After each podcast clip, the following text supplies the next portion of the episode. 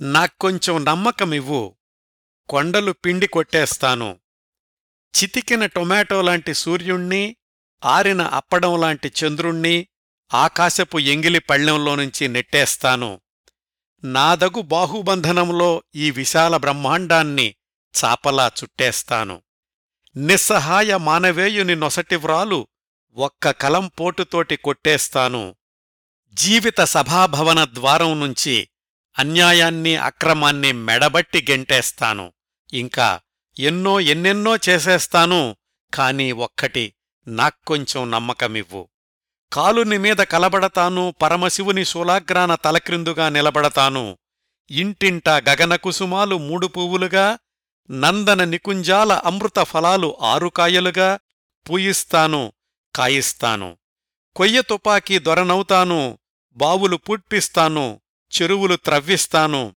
ఆకాశపు పందిరి కింద నయాగరా నిర్ఝరాల చలివేంద్రాలు స్థాపిస్తాను. ప్రపంచమనే మహాసత్రం నిండిపోతే మరో సత్రం కట్టిస్తాను. ఆకాశపు ఓదారంగు తాను చించి చొక్కాల్లేని వాళ్ళందరికీ కుట్టిస్తాను. ఒకటేమిటి? ఏదైనా చేసేస్తాను. కాని ఒకటి నాక్కొంచెం నమ్మకమివ్వు. నమ్మకం లేని బొంది ఖాళీ సిగరెట్టు టిన్ను. నమ్మకం లేని ఆత్మ పుల్లలు లేని అగ్గిపెట్టే నమ్మకం లేని బ్రతుకు కాలిన సిగరెట్టు బూది. అన్నీ ఉన్నాయి కాని నమ్మకమొకటే లేదు. నాక్కొంచెం నమ్మకమివ్వు నమ్మకమివ్వు నమ్మకమివ్వు. ఈ కవిత వ్రాసిన కవి పేరు బైరాగి. అదాయన కలం పేరు కాదండి అసలు పేరే ఆలూరి బైరాగి చౌదరి. తెలుగు కవితా ప్రపంచాన్ని తరచు చూసేవాళ్ళకు తప్పక తెలిసిన పేరు బైరాగి. మీరు తెలుగు కవిత్వాన్ని ఇష్టపడేవాళ్ళైతే ఇంతవరకు బైరాగిగారి పేరు విని ఉండకపోతే మీరు తప్పక తెలుసుకోవాల్సిన కవి బైరాగి మీరు తప్పక చదివి తీరాల్సింది బైరాగి కవిత్వం. బైరాగిగారు పుంఖానుపుంఖాలుగా కవితా సంపుటాలు ప్రచురించలేదు కాని ఆయన వ్రాసిన ప్రతి కవిత కవితాప్రియులు పదే పదే మననం చేసుకోదగింది. పంతొమ్మిది వందల ఇరవై ఐదు నుంచి పంతొమ్మిది వందల డెబ్భై ఎనిమిది వరకు కేవలం యాభై మూడు సంవత్సరాలు జీవించిన బైరాగి గారు తన సమకాలీన కవుల్లో ఎవ్వళ్ళకి ఏమాత్రం తీసిపోని కవి. ఆయన సరళమైన వాక్యాలతో కవిత్వం రాశారు సంక్లిష్టమైన సమాసాలతోనూ కవిత్వం రాశారు. కవితా వస్తువులో కూడా ఆయన స్పృశించని అంశం లేదు. సమాజంలోని అన్ని కోణాలను మనిషి జీవితంలోని అన్ని పార్శ్వాలను తన కవిత్వంలో ప్రతిబింబించారు బైరాగిగారు ఆయన్ను విప్లవ కవి భావకవి ప్రణయకవి ఆధునిక కవి మానవవాద కవి ఎన్ని రకాలుగానైనా పిలవచ్చు. ఏ ఒక్క యజానికి బందీ కాకుండా ఆలోచింపచేయడం మనసుల్ని హత్తుకోవడం ఈ రెండు ముఖ్య లక్షణాలుగా తన కవిత్వాన్ని అక్షరీకరించారు.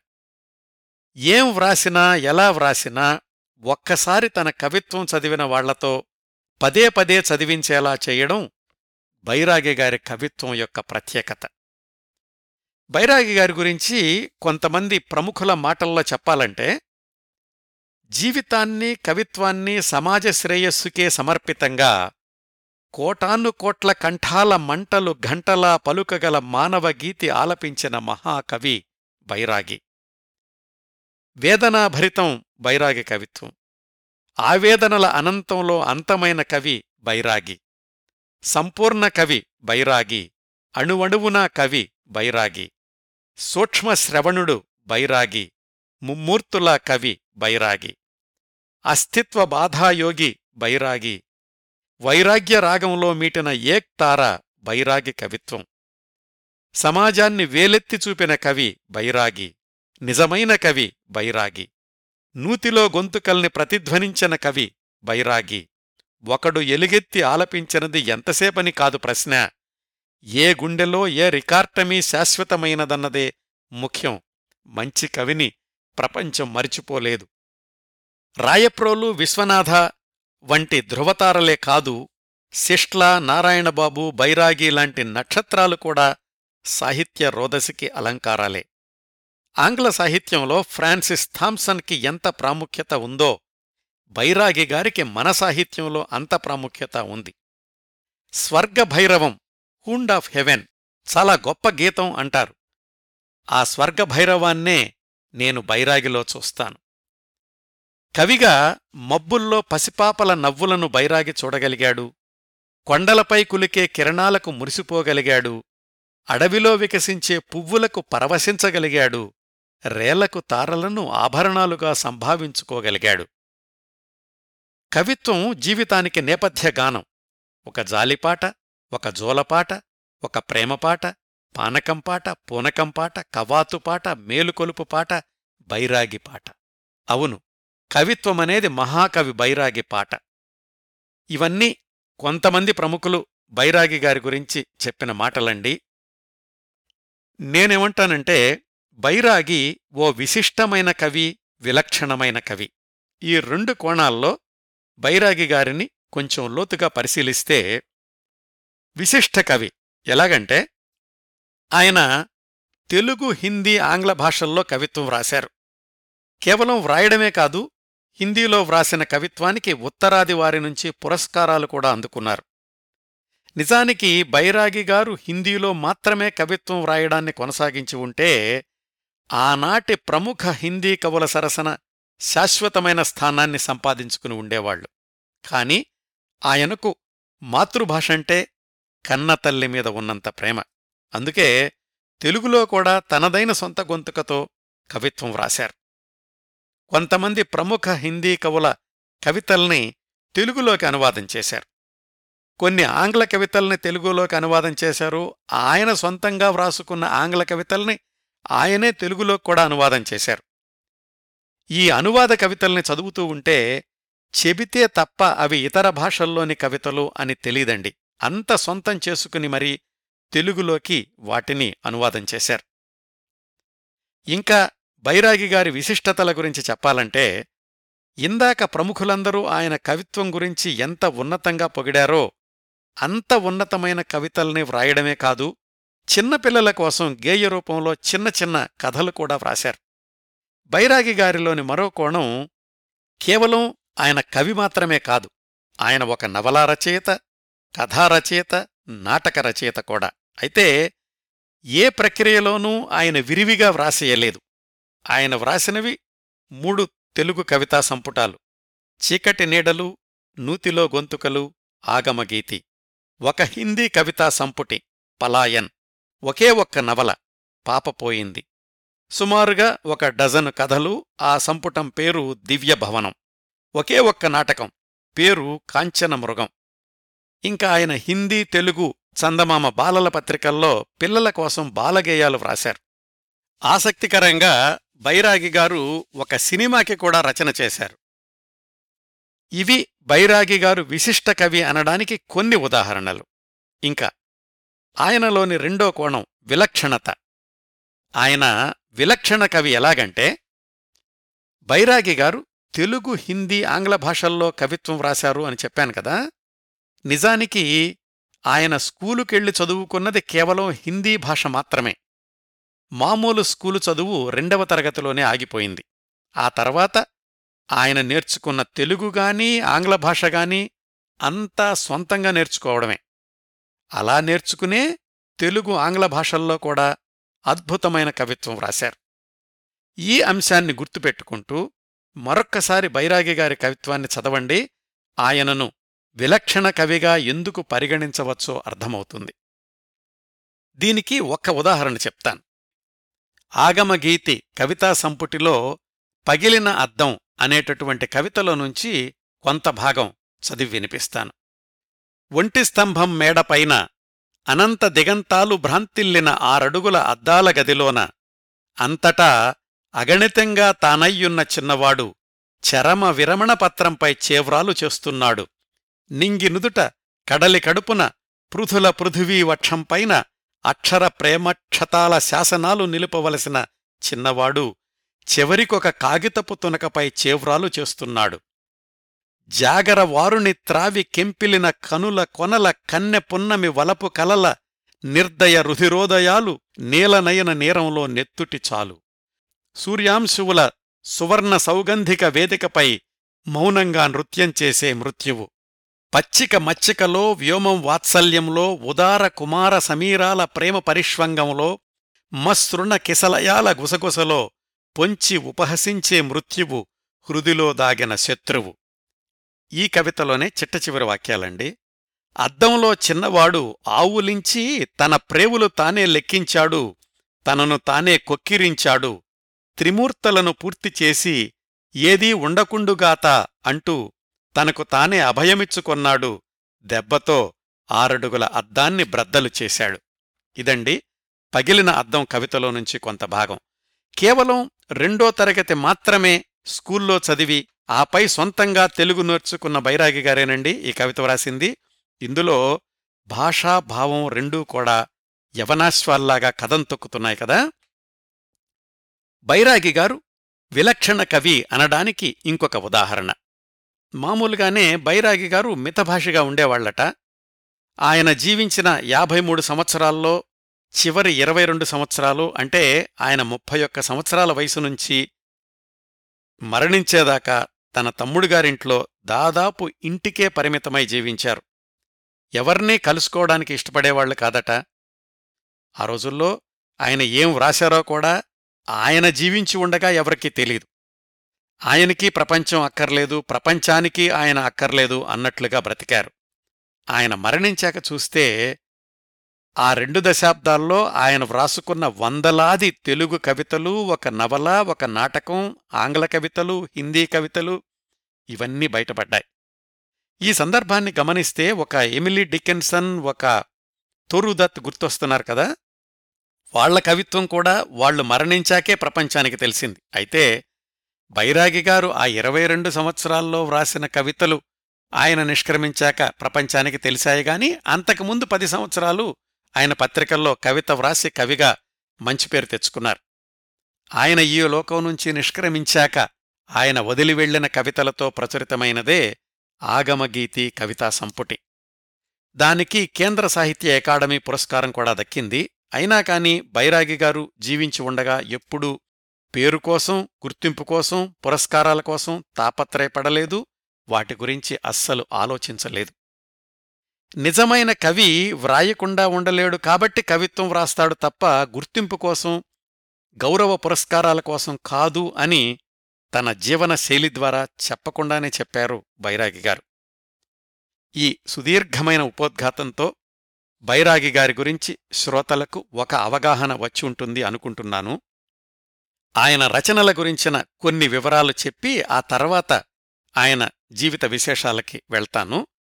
వాటికంటే ముందు ఈ కార్యక్రమ రూపకల్పన నేపథ్యం గురించి మీతో కొద్ది మాటలు పంచుకుంటాను. వ్యక్తిగతంగా నేను తెలుగు సాహిత్యాన్ని విపరీతంగా చదువుతూ ముఖ్యంగా తెలుగు కవిత్వాన్ని చదవడం ఒక వ్యసనంగా మార్చుకున్న రోజుల్లో పదే పదే చదివిన కవితా సంపుటాలు శ్రీశ్రీగారి మహాప్రస్థానం తిలక్ గారి అమృతం కురిసిన రాత్రి బైరాగిగారి ఆగమగీతి. నాకైతే చాలాసార్లు ఈ అమృతం కురిసిన రాత్రి ఆగమగీతి వీటిల్లోని కవితలు ఇందులోనివా అందులోనివా అని సందేహపడుతూ ఉండేవాణ్ణి. భాషాభావం రెండింటి దృష్ట్యా అమృతం కురిసిన రాత్రి ఆగమగీతి సంపుటాల్లోని కవితలు చాలా దగ్గరగా ఉన్నాయి అనిపించేది. చాలాసార్లు నాక్కొంచెం నమ్మకమివ్వు కవిత తిలక్ గారు రాశారని కూడా చాలామంది అనుకుంటూ ఉంటారు. అంత బలీయంగా ఆ రెండు సంపుటాలు నా మనసులో ముద్రించుకుపోయాయి. దూర ప్రయాణాల్లో కూడా ఎప్పుడూ నా వెంట ఉండే పుస్తకాలు అమృతం కురిసిన రాత్రి ఆగమగీతి చలంగారి మ్యూజింగ్స్ లేదంటే లతగారి ఊహాగానం. ఇంతలాగా నలభై సంవత్సరాల క్రిందటే బైరాగి గారిని చదివి ప్రభావితుణ్ణయ్యాను. ఇన్ని దశాబ్దాల తర్వాత గత నెలలో జరిగిన అమెరికా సాహితీ సదస్సులో ఆచార్య యార్లగడ్డ లక్ష్మీప్రసాద్ గారు బైరాగి గారి గురించి ఆయన కవిత్వ గురించి ప్రసంగించారు. అది విన్నాక బైరాగి గారి గురించి తప్పక ఒక ఎపిసోడ్ చెయ్యాలి అనిపించింది. యార్లగడ్డ లక్ష్మీప్రసాద్ గారే ఆగమగీతి కవితా సంపుటాన్ని అలాగే ఆయన బైరాగి గారి గురించి వ్రాసిన మోనోగ్రాఫ్ పుస్తకాన్ని ఇచ్చారు. బైరాగి గారి గురించి తెలుగులో ప్రచురితమైన మొట్టమొదటి మోనోగ్రాఫ్ యార్లగడ్డ లక్ష్మీప్రసాద్ గారు వ్రాసిందే.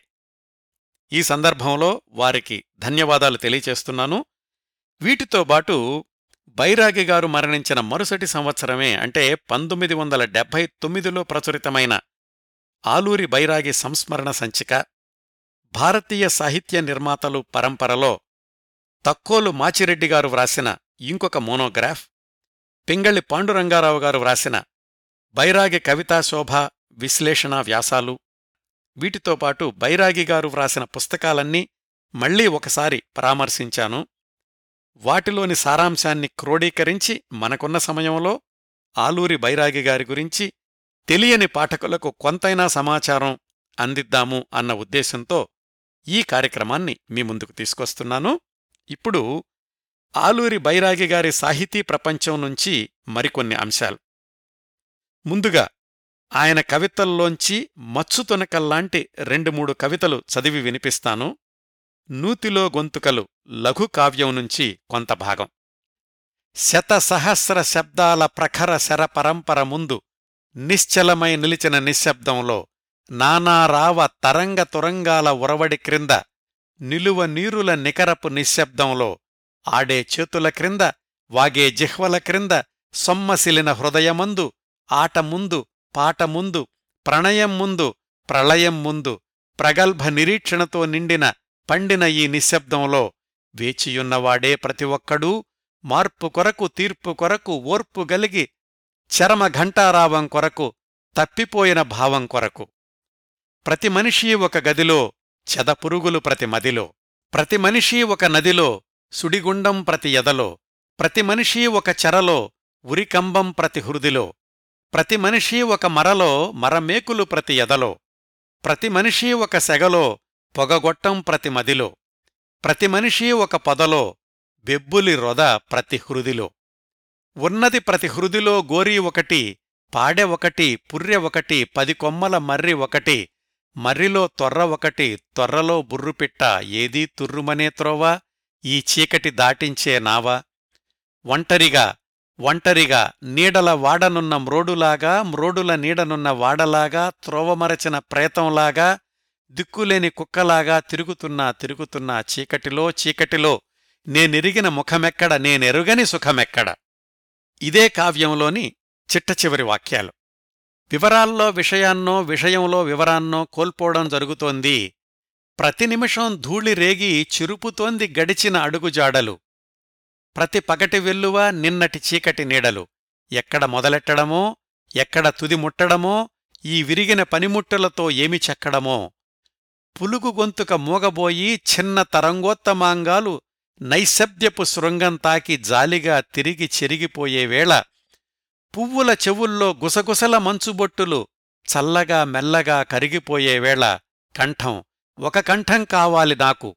పుంఖానుపుంఖ శంఖాల మంటల ఘంటలా పలుకగల ఒక కంఠం. కంఠం నాకొక కంఠం. మానవగీతి ఆలపించే ఒక కంఠం. చీకటి నీడలు కవితా సంపుటిలో కడుపు మంట అనే చిన్న కవిత. ఈ కవిత అర్థం చేసుకోవడానికి ముందు శీర్షిక జాగ్రత్తగా గుర్తుపెట్టుకోండి. కడుపు మంట అంటే కడుపు మంట మండిన వ్యక్తి చెప్పేటటువంటి మాటలనుకోవచ్చు. అనురాగం అంబరమైతే ఆనందం అర్ణవమైతే మేం తోకచుక్కగా వస్తాం బడబానలమై మండిస్తాం.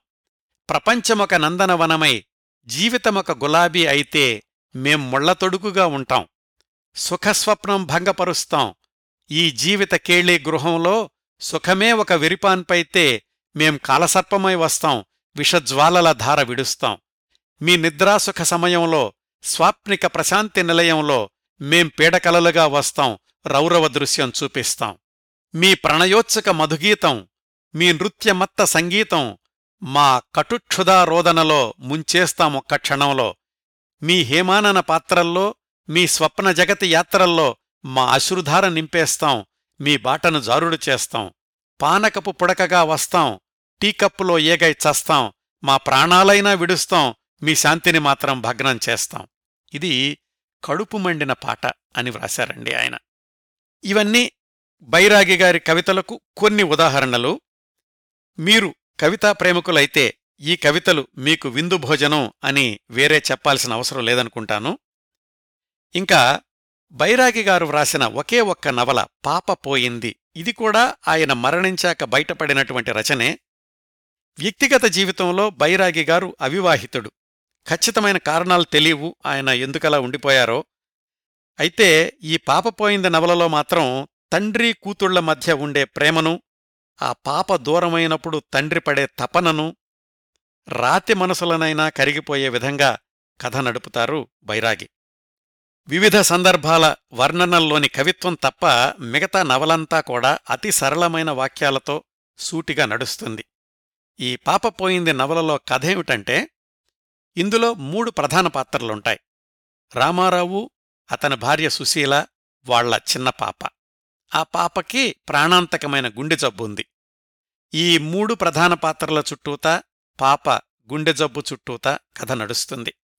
రామారావుకి తన చిన్న పాపంటే ఎంత ప్రేమంటే ఆ ప్రేమ మధ్యలోకి భార్య వచ్చినా గాని సహించలేడు. ఈ సుశీల పాత్ర భర్తకి కూతురుకు మానసికంగా చాలా దూరంగా ఉన్నట్లుంటుంది. అయితే భర్త ఇష్టాయిష్టాలకు అనుగుణంగా వ్యవహరిస్తూ ఉంటుంది. తండ్రి కుమార్తెల ప్రేమను అనుబంధాన్ని చూస్తూ ఉంటుంది కానీ అసూయ అనేది ఏమాత్రం ఉండదు. ఒకసారి ఆ పాపకు జ్వరం వస్తుంది. ఆ జ్వరం తగ్గాక రామారావుకి పాప మీద వాత్సల్యంతో పెరిగిన సన్నిహితత్వంలో ఇంకెవ్వళ్ళకీ చోటివ్వలేదు. ఆఖరికి కన్నతల్లి సుశీలకు కూడా. అంత ప్రేమగా ఉండేవాడు తన చిన్న పాపంటే. ఈలోగా గోపాల్ అని ఒక కుర్రవాడు పాపతో ఆడుకోవడానికి వస్తాడు ఆ పిల్లాడొచ్చాక పాపకి ఎంతో ఆనందం కలుగుతుంది. పాప కోసమని రామారావు సుశీల ఇద్దరూ గోపాల్ని కూడా ఎంతో ప్రేమగా చూస్తారు. హఠాత్తుగా ఉన్నట్టుండి ఒకరోజు ఆ కుర్రాడు రాడు. విషయం తెలుసుకుంటే బస్సు కింద పడి మరణించినట్లు తెలుస్తుంది. అప్పుడు రామారావు మొట్టమొదటిసారిగా జీవితంలో ఒక అజ్ఞాత శక్తిని ప్రార్థిస్తాడు. ఏమనంటే హే భగవాన్ నీవు ఉన్నావో లేదో నాకు తెలియదు. అందరూ ఉన్నావంటున్నారు. నువ్వు ఉంటే జగద్రక్షకుడవైతే కరుణామయుడవైతే నేను నిన్ను ఒక్కటే వేడుకుంటున్నాను. ఈ లోకంలో అసంఖ్యాకంగా ముక్కుపచ్చలారని పసివాళ్ళున్నారు వాళ్ళ మరణం నీ సృష్టి లక్ష్యంలో ఒక తప్పనిసరి మెట్టయితే నిస్సహాయులమైన మేం చెయ్యగలిగిందేమీ లేదు. కాని గోపాల్ వంటి దుర్మరణం మాత్రం వాళ్ళకు కలగకుండా చూడు. బస్సు కింద పడి చనిపోయాడని చెప్పాను కదా అందుకనంటున్నాడాయన నీ లీలకు సాక్షీభూతులైన మాకుగాని ఆ పసివాళ్ళకుగాని ఈ ఒక్క యాతన తప్పించు. ఆ పసి ప్రాణాల బలి అనివార్యం అయితే కాని నిన్ను నివారించే శక్తి మాకు లేదు. కాని ఆ బీభత్స మరణం మాత్రం వద్దు. వాళ్ళను హాయిగా నవ్వుతూ ఆడుతూ పాడుతూ బాధంటే ఏమిటో ఎరుగకుండా పువ్వుల్లాగా పోనివ్వు. శాశ్వత నిద్రలో సుఖంగా తేలిపోనివ్వు. నాకూ ఒక పాపొంది. కాబట్టి వేడుకుంటున్నాను. కరుణామయుడైన నిన్ను మూఢమానవుణ్ణి నేను కోరేదింతే. ఇది ఆ గోపాల్ చనిపోయినప్పుడు రామారావు అనుకున్నటువంటి మాటలండి. కొంతకాలం తర్వాత రామారావుకి ఆ పాప వ్యాధికి అమెరికాలో చికిత్స ఉంది అని తెలుస్తుంది. భార్యకు చెబుతాడు నేను పాపను అమెరికా తీసుకెళ్తాను అని. కాని అంత సమయం రాకుండానే ఒకరోజు పాప అకస్మాత్తుగా చనిపోతుంది. సహజంగానే భార్యాభర్త విపరీతంగా ఏడ్చారు. భార్య కొంచెం తొందరగానే తేరుకోగలిగింది గాని రామారావు మాత్రం ఆ విషాదకరమైన దుర్భర పరిస్థితుల్లోకి పూర్తిగా జారిపోయాడు. భార్యకు కొంతకాలం వెసులుబాటుగా ఉంటుందని పుట్టింటికి పంపించాడు. రామారావుకు మాత్రం ఆలోచనలన్నీ పాపవే. కొన్నాళ్ళు బౌద్ధ భిక్షువుల దగ్గరకు వెళ్ళాడు. కొన్నాళ్ళు భగవద్గీత ఉపన్యాసాలు విన్నాడు. భగవద్గీత చదివాడు. మరికొన్ని రోజులు మిత్రులతో కలిసి తాగడం మొదలు పెడతాడు. ఆ మత్తులోనైనా పాపను మర్చిపోవచ్చు అని. అది కూడా సాధ్యం కాదు. ఈలోగా రామారావు ఇలా దిగజారిపోతున్నాడు అని తెలుసుకుని సుశీల పుట్టింటి నుంచి వచ్చేటప్పుడు ఒక పాపని అంటే చనిపోయినటువంటి పాప వయసున్న ఇంకొక పాపని తీసుకొస్తుంది. రామారావు ఆ కొత్త పాపను సహించలేక తిరస్కరిస్తాడు. భార్యాభర్తల మధ్య అగాధం పెరుగుతూ ఉంటుంది. ఈలోగా ఇంకో సంఘటన ఏమిటంటే ఒకరోజు పార్కులో ఎవరో ఇంకొక పాప కనపడుతుంది. ఈ పాప చనిపోయిన తన పాప పోలికలకు దగ్గరగా ఉంటుంది. ఆ పాప దగ్గరికెళ్ళి ఆమె బంధువులకు కొంత డబ్బిచ్చి తన ఇంటికి తెచ్చుకుంటాడు. ఆ పేద పిల్లకు అన్ని సపర్యలు చేసి అన్నీ నేర్పి చనిపోయినటువంటి తన పాపలాగే తీర్చిదిద్దుకుంటాడు. సుశీల కూడా ఈ కొత్త పాపని తమ పాపలాగే ఆదరిస్తుంది. ఈ పాప కూడా ఆ పాపలాగానే సందేహాలను మళ్ళీ మళ్ళీ అడుగుతూ ఉంటుంది. ఆ నవల్లో చిట్ట చివరి వాక్యాలేమిటంటే అవును ఇక్కడ ఏదీ మరుపులో మరుగుపడదు ఏదీ చనిపోదు. జీవిత చక్రం సుఖదుఖాల ఆశ నిరాశల ఏషణల వాసనల ఆకులతో జనన మరణాల నేమి చుట్టూ అనిరతంగా అనంతంగా పరిభ్రమిస్తూ ఉంటుంది. రక్తాశ్రుపిచ్ఛలమైన మార్గాన మానవుడు తనను తాను మించి అధిగమించిపోతూ ఉంటాడు. నేనే పునరుజ్జీవనాన్ని నేనే జీవనాన్ని నన్ను నమ్మిన అతడు చనిపోయినప్పటికీ మరలా జీవిస్తాడు. జీవించి ఉండగా నన్ను నమ్మిన అతడు ఎప్పటికీ చనిపోడు. ఏడవకు పాప అన్నాడు. ఏమిటి నాన్న అంద పాప? ఏమీ లేదమ్మా. అంతటితోటి నవల అయిపోయింది ఇది పాపపోయింది నవల కథాంశం క్లుప్తంగా. ఈ నవల చదవడానికి కాస్త గుండె ధైర్యం కావాలి. చదవడం అయిపోయాక కూడా ఇందులోని కొన్ని విషాద సన్నివేశాలు పాఠకుణ్ణి వెంటాడుతూనే ఉంటాయి. ఇంత సీరియస్ కవిత్వాన్ని నవలను వ్రాసినటువంటి బైరాగి గారు అలతి అలతి పదాలతో చిన్నపిల్లల కోసం వ్రాయసిన. గేయ కథలు చదువుతూ ఉంటే ఆ బైరాగి గారేనా? ఇంత సరళమైన గేయాల్ని వ్రాసింది అనిపిస్తుంది. ఆ బాలల కోసం ఆయన వ్రాసినటువంటి ఒక చిన్న గేయ కథ. ఆ కథ పేరు ముఖస్థుతి. ఇవి చందమామలో వచ్చినాయండి. ఊరి నగరమేలు రాజు ఒక్కరోజు మంత్రులంతా తోడరాగా వెడలినాడు మసకవేళ కడలిచెంత ఇసుకలోన కూర్చుండరి రాజుదరిని సామంతులు. వారి ముందు కడలి అలలు హోరున వేసెను గంతులు. అప్పుడు సామంతుడొకడు పలికినాడు ఈ విధమున. ఓ రాజా నీకెవ్వరు సాటిగలరు ఈ జగమున. నీ నామము చెప్పినంత తలవంచును హరుడైనా నీ ఆనతి మీరలేడు ఈ రత్నాకరుడైనా. రాజు ఆతని పలుకులు విని ఇచ్చకముల రోయుచూ అతని అసత్యములతనికి నిరూపింపదలపోయుచూ కడలివైపు మరలి అనెను తరగలారా ఆగండిక. నా ఆనతి లేక మీరు మునుముందుకు రాకండిక. కాని కడలి సుడులు తిరిగి మునుపువలెను వడివడిగా సాగి రాజు అడుగుల కడ విరిగెను నురుగుల జడిగా. ఇది కని ఆ సామంతుని మోము వెలవెలబోయెను. తలవంచుకొనెను అతడు నోటమాట రాదాయను. రాజు అతనితో ఎన్నడూ ఈ రీతిగా పలుకకింకా అని లేచి వెడలిపోయే నెమ్మదిగా నగరివంక. ఈ కథలో నీతేమిటంటే స్వార్థపరులు చేయచుందురు ఈ రీతిక ముఖస్థుతులు వాటి వలన మోసపోరు ఎన్నటికినీ ధీరమతులు. స్వార్థపరులు పొగుడుతూ ఉంటారు. తెలివిగలవాళ్ళు మాత్రం వాటికి మోసపోకుండా ఉంటారు అని ఈ చిన్న కథని చందమామలో పిల్లల కోసం రాశారు బైరాగిగారు ఇదండి బైరాగిగారి ప్రత్యేకతల గురించి ఆయన కవిత్వం గురించి రచనల గురించి సంక్షిప్త పరిచయం. ఇంకా ఆయన జీవన రేఖల్లోకి వెళదాం. ఆయన బాల్యమిత్రుడు నన్నపనేని సుబ్బారావు గారు బైరాగి స్మృతి సంచికలో ఈ వివరాలన్నీ వ్రాశారండి. ఇప్పుడు నేను చెప్పబోయేవి బైరాగి గారి దగ్గర హిందీ విద్యను అభ్యసించిన ఆదేశ్వరరావు గారు యార్లగడ్డ లక్ష్మీప్రసాద్ గారికి గురువుగారు. ఆయన ద్వారా యార్లగడ్డ లక్ష్మీప్రసాద్ గారికి కూడా బైరాగి గారితోటి వ్యక్తిగత పరిచయం ఉంది.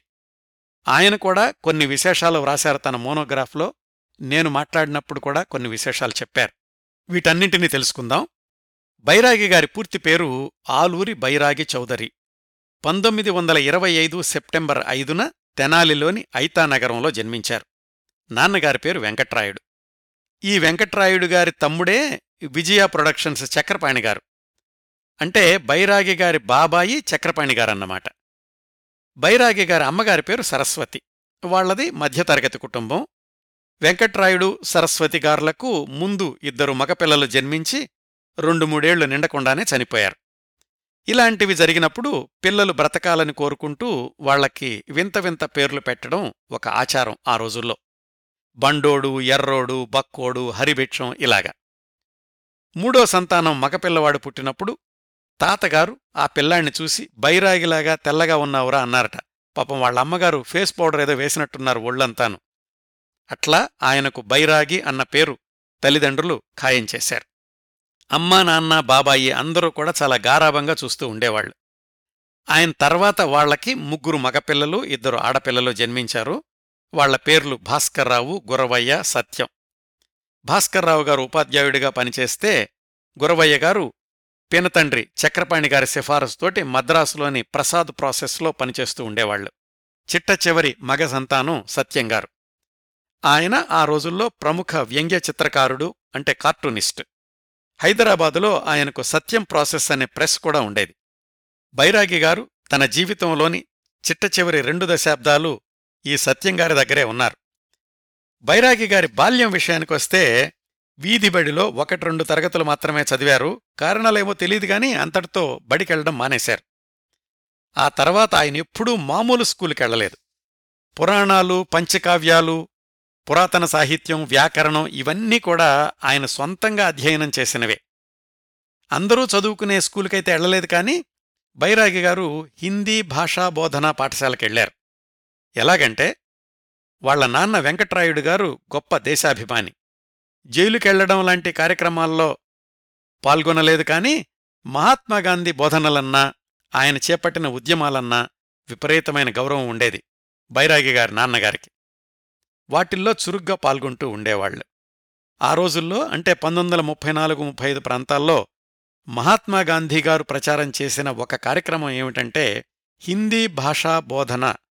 దాంతోటి దేశమంతా హిందీ నేర్చుకుంటే ఏకత్వానికి ఉపయోగపడుతుంది అని ఆయన విశ్వాసం. ఆ క్రమంలో హిందీ భాషను ప్రత్యేకంగా బోధించేటటువంటి పాఠశాలలు అవి ప్రదానం చేసేటటువంటి డిగ్రీలు సంఖ్యాపరంగా బాగా పెరిగాయి. ఆ క్రమంలో ఐతానగరంలో అంటే బైరాగి గారి సొంత ఊళ్ళో యలమంచిలి వెంకటప్పయ్య గారు హిందీ పాఠశాలను ప్రారంభించారు. వెంకట్రాయుడు గారు తన పెద్ద కొడుకు బైరాగిని ఆ హిందీ స్కూల్లో చేర్పించారు పంతొమ్మిది వందల ముప్పై ఐదు ప్రాంతాల్లో అంటే బైరాగి గారి వయసు సుమారుగా పదేళ్ళు హిందీ భాషాధ్యయనంలో స్థాయిలుండేవండి. అంటే ప్రాథమిక మాధ్యమిక భాషా శారద భాషా విశారద ఇలాగా. బైరాగి గారు వెంకటప్పయ్య గారి దగ్గర మధ్యమ స్థాయి వరకు చదువుకున్నారు.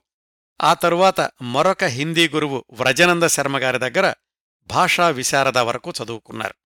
బైరాగి చిన్నప్పటినుంచే చాలా చురుకైన విద్యార్థి. విని గుర్తుపెట్టుకోవడమే తప్ప పదే పదే పాఠ్యపుస్తకాలు చదివే అలవాటుండేది కాదు ఆయనకు. మామూలు పుస్తకాలు మాత్రం అంటే పాఠ్యపుస్తకాలు కానివి మాత్రం విపరీతంగా చదువుతూ ఉండేవాడు.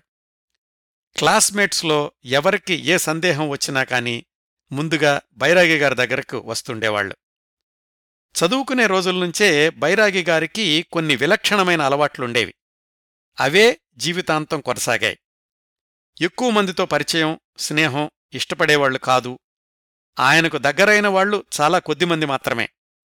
వివాదాల్లోకి చర్చల్లోకి వెళ్ళేవాడు కాదు కాని వెళ్ళడమంటూ జరిగితే మాత్రం తన అభిప్రాయాల్ని మొహమాటం లేకుండా కుండబద్దలు కొట్టినట్లు చెప్పేవాడు. మాట కటువుగా అనిపించినా మనసు మాత్రం చాలా సున్నితం అని బైరాగి గారితో సన్నిహితంగా తిరిగిన వాళ్ళు చెప్తుంటారు.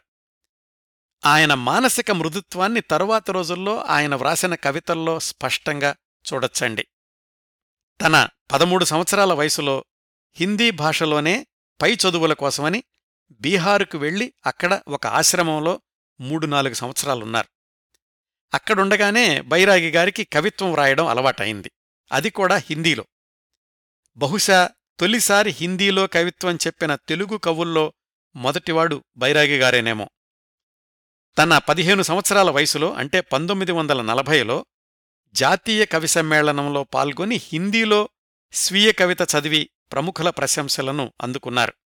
హిందీ పత్రికల్లో ఆయన కవితలు అచ్చవుతూ ఉండేవి అంత చిన్న వయసులోనే. ఒక విధంగా చూస్తే రచ్చగెలిచి ఇంట గెలిచిన కవి అనొచ్చు బైరాగి గారిని. తన పదహారేళ్ళ వయసులో పంతొమ్మిది వందల నలభై ఒకటిలో సొంత ఊరికి తిరిగొచ్చారు హిందీ భాషలో నిష్ణాతుడుగా. అలా ఆయన చదువు పూర్తి చేసుకుని తిరిగొచ్చినటువంటి కొద్ది రోజులకే వాళ్ళమ్మ సరస్వతిగారు చనిపోయారు. ఆ వియోగం బైరాగి గారిని విపరీతంగా కృంగతీసింది. ఇద్దరు బిడ్డలు చనిపోయాక జీవించిన కొడుకుగా బైరాగి అంటే తల్లికి విపరీతమైన ప్రేముండేది. బైరాగికి కూడా తల్లంటే అంత ప్రేమ ఉండేది. అంత చిన్న వయసులోనే తల్లిని కోల్పోవడం జీర్ణించుకోలేకపోయాడాయన. ఆ తర్వాత రోజుల్లో ఆయన వ్రాసిన కవితల్లోని విషాదాన్ని గమనిస్తే బహుశా మాతృవియోగం ఆయన్ను జీవితాంతం కలచివేసిందేమో అనిపిస్తుంది. తన చీకటి నీడలు కవితా సంపుటి ప్రారంభంలో అమ్మ గురించి ఆయన వ్రాసుకున్న వాక్యాలు. అమ్మా ఈ కవిత్వాల ప్రతిచరణంలో బ్రతికియున్న ప్రతిశబ్దంలో పలకరిస్తున్న నీకు ఇవ్వడానికి నా దగ్గర ఇంతకంటే ఏముంది? ఈ విషాద పర్వంలో చాలా రోజులు ఏ పని చెయ్యకుండా ఒక లక్ష్యమంటూ లేకుండా గడిపాడు బైరాగి గారు. అంతలోనే క్విట్ ఇండియా ఉద్యమం మొదలయింది తనకున్న కొద్దిమంది మిత్రులతో కలిసి ఆ ఉద్యమంలో చురుగ్గా పాల్గొన్నారు. రహస్య కరపత్రాలు ప్రచురించారు. ఆ ఉద్యమం తర్వాత ఎంఎన్ రాయ్ స్థాపించిన రాడికల్ డెమోక్రాటిక్ పార్టీ నాయకులతోటి పరిచయాలయ్యాయి. అవి చాలా కాలం కొనసాగాయి. బైరాగి గారి మిత్రుడి పరిశీలన ప్రకారం ఈ రాడికల్ డెమోక్రాటిక్ పార్టీతో పరిచయం బైరాగి గారి జీవితంలో ముఖ్యమైనటువంటి మలుపు. ఈ పార్టీలో క్రియాశీలకంగా పనిచేస్తూ ఉండడంతోటి బైరాగి బృందాన్ని మిగతా పార్టీలన్నీ కూడా వెలివేశాయి. తను హిందీ భాషలో పట్టా తీసుకున్న పంతొమ్మిది వందల నలభై ఒకటి నుంచి తల్లి మరణం తర్వాత ఒక ఐదేళ్ళపాటు ఇలాగా కొనసాగింది బైరాగి జీవితం. ఇంత సంఘర్షణ సమయంలోనే ఆయన హిందీలోనూ తెలుగులోనూ కూడా కవితలు వ్రాశారు. పంతొమ్మిది వందల నలభై ఆరులో గుంటూరు జిల్లా ప్రత్తిపాడు హైస్కూల్లో హిందీ మాస్టారుగా మొట్టమొదటి ఉద్యోగంలో చేరారు. ఆ ఉద్యోగంలో చేరిన కొత్తలోనే తన మొదటి తెలుగు కవితా సంపుటి చీకటి నీడలు ప్రచురించారు. దాన్ని తన మాతృమూర్తికి అంకితం చేశారు. అప్పటికీ ఆయన వయసు కేవలం ఇరవై ఒక్క సంవత్సరాలు. ఆ వయసులో ఆ తొలి రోజుల్లో వ్రాసిన కవితలు కూడా జలపాతాల హోరును తలపిస్తాయండి. అందులో దాదాపుగా అన్నీ సుదీర్ఘ కవితలే. ఇప్పటికూడా బైరాగి గారు తొలి రోజుల్లో వ్రాసిన కవితలు ఏ ప్రమాణాలతో చూసినా అత్యుత్తమ కవితలుగానే పరిగణిస్తారు కవితాప్రియులు. ఈయనిలాగా ప్రత్తిపాడులో ఉద్యోగం చేసుకుంటూ ఉండగా పంతొమ్మిది వందల నలభై ఏడులో మద్రాసు నుంచి చక్రపాణిగారి సంపాదకత్వంలో చందమామ పిల్లల పత్రిక ప్రారంభమైంది కదా? అతి త్వరలోనే దానికి బ్రహ్మాండమైన ఆదరణ లభించడంతోటి నాగిరెడ్డి చక్రపాణిగార్లు అదే పత్రికను వివిధ భాషల్లో ప్రచురిద్దాము అనుకున్నారు. చందమామ హిందీ ఎడిషన్ ప్రారంభిద్దామనుకున్నప్పుడు చక్రపాణిగారు తన అన్న కొడుకైన బైరాగి గారిని మద్రాసు పిలిపించుకున్నారు. ఆ విధంగా చందమామ హిందీ ఎడిషన్కి తొలి సంపాదకుడు బైరాగి గారయ్యారు. బహుశా ఇది పంతొమ్మిది వందల యాభై ప్రాంతాల్లో అయ్యుండాలి తను హిందీ ఎడిషన్కి సంపాదకుడైనా దాంతోపాటుగా తెలుగు చందమామలో కూడా బాలగేయ కథలు విరివిగా వ్రాశారు బైరాగి. ఒకవైపు తన ప్రవృత్తిగా తెలుగు హిందీ భాషల్లో ఉద్ధృతంగా ప్రామాణికమైన కవితలు వ్రాసుకుంటూనే వృత్తిపరంగా అతి సరళమైన పదాలతో బాలగేయాలు కూడా వ్రాశారు బైరాగి గారు. ఈ బాలగేయాలన్నింటినీ ఆయన చనిపోయాక ఒక సంపుటిగా కూడా పుస్తక రూపంలో ప్రచురించారు. బైరాగి గారి తమ్ముళ్ళు మిత్రులు. ఆయన చందమావలో పనిచేస్తున్నప్పుడే తన హిందీ కవితలన్నింటినీ కలిపి పలాయన్ అనే పేరుతోటి ఒక పుస్తకంగా కూడా ప్రచురించారు. అదే రోజుల్లో ఆయన వ్రాస్తున్న తాజా కవితలు తెలుగు స్వతంత్ర పత్రికలో వరుసగా ప్రచురితమవుతూ ఉండేవి. చిన్నప్పట్నుంచి చురుకైన ఆలోచనా విధానమేమో చందమామలో ఉన్నన్ని రోజులు కూడా ఆయన నెలంతా చేయాల్సిన పన్ని ఐదారు రోజుల్లో ముగించేసి ఇంకా మిగతా రోజులన్నీ కవిత్వం రాసుకోవడంలోనూ పుస్తకం చదువుకోవడంలోనూ గడుపుతూ ఉండేవాళ్ళు ఎంత బంధువైనా చక్రపాణి గారికి ఈ వ్యవహార శైలి నచ్చలేదు. ఆయనేమో క్రమశిక్షణకు మారుపేరు. బైరాగి గారిదేమో ఒక చట్రంలో ఒదిగే మనస్తత్వం కాదు. నెలకు మూడు వందల రూపాయలు సౌకర్యవంతమైన ఉద్యోగాన్ని కూడా మానేశారు చందమామకు వీడ్కోలు చెప్పేశారు. బైరాగి గారిది చాలా స్వతంత్ర భావాల వ్యక్తిత్వం. ఎవరన్నా సలహాలివ్వబోతే నవ్వేసేవాళ్ళే తప్ప తన పంధాన్ని మార్చుకోవడానికి ఎప్పుడూ ఇష్టపడేవాళ్ళు కాదు. డబ్బుల్లేకపోతే అవసరాలు తగ్గించుకునేవాళ్ళు ఉద్యోగం లేని రోజుల్లో తన కవితలు కథలు ప్రచురణతో వచ్చినటువంటి ఆదాయంతోనే జీవించడానికి ప్రయత్నించారు. చందమామలో ఉద్యోగం మానేశాక మద్రాసులోనే దక్షిణ భారత హిందీ ప్రచార సభలో సాహిత్య విభాగంలో పనిచేయడం మొదలుపెట్టారు. అక్కడ కూడా సంవత్సరంన్నర మించి పనిచేయలేదు అంతే అదే ఆయన చేసిన చిట్ట చివరి ఉద్యోగం. ఆ ఉద్యోగం మానేసేసరికి ఆయన వయసు ముప్పై ముప్పై ఒక్క సంవత్సరాలు. అంటే ఆయన చేసినవి మూడు ఉద్యోగాలు పది సంవత్సరాల్లో. మళ్ళీ ఏ ఉద్యోగమూ చెయ్యాలనుకోలేదు చెయ్యలేదు. వివాహం పట్ల ఎప్పుడూ ఆసక్తి చూపించలేదు. మిత్రులెవరైనా పెళ్ళి ప్రసక్తి తెస్తే ఎందుకు పెళ్ళి చేసుకుని మీరు పడుతున్న అవస్థలు చూస్తున్నానుగా అంటుండేవాళ్ళట ఎవరైనా బంధువుల ఇళ్ళకు వెళ్ళినప్పుడు కూడా ముసలివాళ్ళతోనూ పిల్లలతోనూ సంభాషించడానికి ఎక్కువ ఆసక్తి చూపిస్తుండేవాళ్ళు ఆయన చివరి మూడవ ఉద్యోగం మానేసేసరికి తమ్ముళ్ళందరూ జీవితాల్లో స్థిరపడ్డారు. అందరికీ అన్నయ్యంటే అమితమైన ప్రేమ. ఆయన కోసం ఏం చెయ్యడానికైనా సిద్ధం అన్నట్లుండేవాళ్ళు కాని బైరాగి గారికి ఒకరిని ఇబ్బంది పెట్టడం ఇష్టం ఉండేది కాదు. చివరి ఇరవై రెండు సంవత్సరాలు మాత్రం చిన్న తమ్ముడు సత్యం గారింట్లో హైదరాబాదులో నివసించారు. ఆ రోజుల్లో ఆయన ఎవర్నీ కలుసుకోవడానికి ఇష్టపడేవాళ్ళు కాదట. దాదాపు అజ్ఞాతవాసంలాగా కొనసాగాయి ఆ రెండు దశాబ్దాలు. బయటకు కూడా ఎక్కువగా వెళ్ళేవాళ్ళు కాదు. కాకపోతే ఆ సంవత్సరాల్లోనే ఆయన తెలుగు ఆంగ్ల హిందీ భాషల్లో మహోద్ధృతంగా కవితలు వ్రాశారు.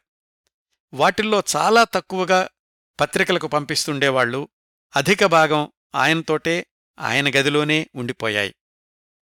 బైరాగి గారు ఎక్కువగా బయటకు రాని ఆ రెండు దశాబ్దాల్లోనే ఒక సినిమాకి రచన చేశారు. ఆయన సినిమా రంగానికి ఎలా వెళ్ళారు దాని నేపథ్యం ఏమిటి ఈ విశేషాలు నాకైతే లభ్యం కాలేదు కానీ ఆయన రచన చేసిన చిత్రం మాత్రం పంతొమ్మిది వందల అరవై మూడులో విడుదలయ్యింది. ఆ సినిమా పేరు సవతి కొడుకు ఎన్టీఆర్ జానకి ప్రధాన పాత్రలు. ఈ సినిమాలో పాటలన్నీ కూడా బైరాగి గారే వ్రాశారు. సెంటిమెంటు పాట యుగళగీతం విషాదగీతం హాస్యగీతం అన్ని రకాల పాటలు ఈ సినిమాలో బైరాగి గారు వ్రాయడం ఒక విశేషం. బైరాగి గారు టౌన్ బస్ అనే ఇంకో సినిమా కూడా పనిచేసినట్లు యార్లగడ్డ లక్ష్మీప్రసాద్ గారు చెప్పారు కానీ దాని వివరాలు ఎక్కడా లభ్యం కావడం లేదు. ఈ రెండూ కాకుండా ఇంకా ఏ సినిమాకి బైరాగి గారు పనిచేసినటువంటి దాఖలాలు నాకైతే కనిపించలేదు. పంతొమ్మిది వందల డెబ్భై ఐదవ సంవత్సరం అంటే ఆయనకు యాభై సంవత్సరాల వయసొచ్చేసరికి ఆరోగ్యం దెబ్బతింది. ఒక కారణం ఏమిటంటే ఆహార నియమాలు సరిగ్గా పాటించకపోవడం అంటారు ఆయన మిత్రులు. తమ్ముళ్ళు డాక్టర్లకు చూపిస్తాను అంటే ఏం వద్దు నాకు బాగానే ఉంది మీరేం కంగారు పడకండి అని తప్పించుకుంటూ ఉండేవాళ్ళు. ఆయనకున్న అతి కొద్ది ఆప్తమిత్రుల్లో డాక్టర్లు కూడా ఉన్నారు. అలాంటి ఓ మిత్రుడు డాక్టర్ చావా వెంకట సుబ్బారావు గారు. ఆయన తీవ్రంగా హెచ్చరించినప్పటికీ ఆరోగ్యం గురించి శ్రద్ధ తీసుకోలేదు. పంతొమ్మిది వందల డెబ్భై ఎనిమిది వచ్చేసరికి క్షయవ్యాధి అని తెలిసింది. ఎవళ్ళో ఎంత చెప్పినా వైద్యం చేయించుకోడానికి ఇష్టపడలేదు బైరాగిగారు బలవంతంగా ఎవ్వరూ ఆయనతోటి ఏ పని చేయించలేరు. చివరి రోజుల్లో అయితే తెనాలి బాల్యమిత్రులు ఆయన చూడ్డానికి వెళితే మంచానికి అతుక్కుపోయి ఉన్నారు వాళ్ళు ఎంతగానో చెప్పి చూశారు. ఇంటి దగ్గర కంటే ఏదో ఒక ఆసుపత్రిలో చేరితే మంచిది అని. మొదట్లో ఒప్పుకోలేదు కాని వాళ్ళు పదే పదే చెప్పాక ఎట్టకేలకు ఆసుపత్రిలో చేరడానికి ఒప్పుకున్నారు బైరాగి. అప్పటికే ఆలస్యమైపోయింది. ఆసుపత్రిలో చేరిన రెండు మూడు రోజులకే తన యాభై మూడవ పుట్టినరోజు తర్వాత నాలుగు రోజులకి పంతొమ్మిది వందల డెబ్భై ఎనిమిది సెప్టెంబర్ తొమ్మిదిన కన్నుమూశారు ఆ సందర్భం గురించి ఆయన బాల్యమిత్రుడు నన్నపనేని సుబ్బారావు గారు వ్రాసిన వాక్యాలు. మా అనునయ వినయాలు అతని విసుర్లు కసుర్లు అన్నీ వ్యర్థమైపోయాయి అని. అప్పటి జీవన ప్రమాణాలతో పోలిస్తే యాభై మూడు సంవత్సరాలు చాలా తక్కువ వయసు కిందే లెక్క. యాభై మూడు సంవత్సరాల జీవితంలో దాదాపు ముప్పై ఐదు సంవత్సరాలు కవిత్వం రాశారు ఇతర ప్రక్రియలోనూ రచనలు చేశారు. కేవలం పదేళ్ళ ఉద్యోగం ఆ రోజుల్లో ఆయన బయట సాహితీ ప్రపంచానికి పరిచయం అయ్యారు కానీ ఆయన మరణించాకనే ఆయన ఇతర రచనలన్నీ కూడా వెలుగులోకొచ్చాయి. బైరాగి గారి సాహితీ విశ్వరూపం ప్రపంచానికి తెలిసింది. ఇవండి కవి రచయిత ఆలూరి బైరాగి గారి గురించి నేను సేకరించగలిగినన్ని విశేషాలు. ఈ కార్యక్రమానికి ముక్తాయింపుగా బైరాగి గారి ఒక దీర్ఘ కవితలోని కొన్ని వాక్యాలు చదువుతాను. నెచ్చెలులారా నరుని జీవనస్రోతమేది ఎలా జీవిస్తున్నాడతడు? కడుపుకు మెక్కినందువల్ల చక్కని పట్టుబట్టలు కట్టి నీల్గి నిక్కినందువల్ల వీటివల్ల కాదు నరుడు జీవించేది. నరుడు జీవిస్తున్నాడిచట త్యాగం వల్ల జీవితానురాగం వల్ల స్వేచ్ఛిత కష్టభోగం వల్ల. బైరాగిగారు తన కవిత్వం ద్వారా ఎప్పటికీ చిరంజీవే. ఈ కార్యక్రమాన్ని ఇంతటితో ముగిస్తున్నానండి. ఈ కార్యక్రమాలను ఆదరించి అభిమానిస్తున్న శ్రోతలందరకు హృదయపూర్వకంగా కృతజ్ఞతలు తెలియచేస్తున్నాను. మళ్ళీ వారం మరొక మంచి కార్యక్రమంతో కలుసుకుందాం. అంతవరకు నవ్వుతూ ఉండండి. మీ నవ్వులు పది మందికి పంచండి. ప్రస్తుతానికి మీ వద్ద సెలవు తీసుకుంటోంది. సదా మీ ఆదరాభిమానాలను కోరుకునే మీ కిరణ్ ప్రభ.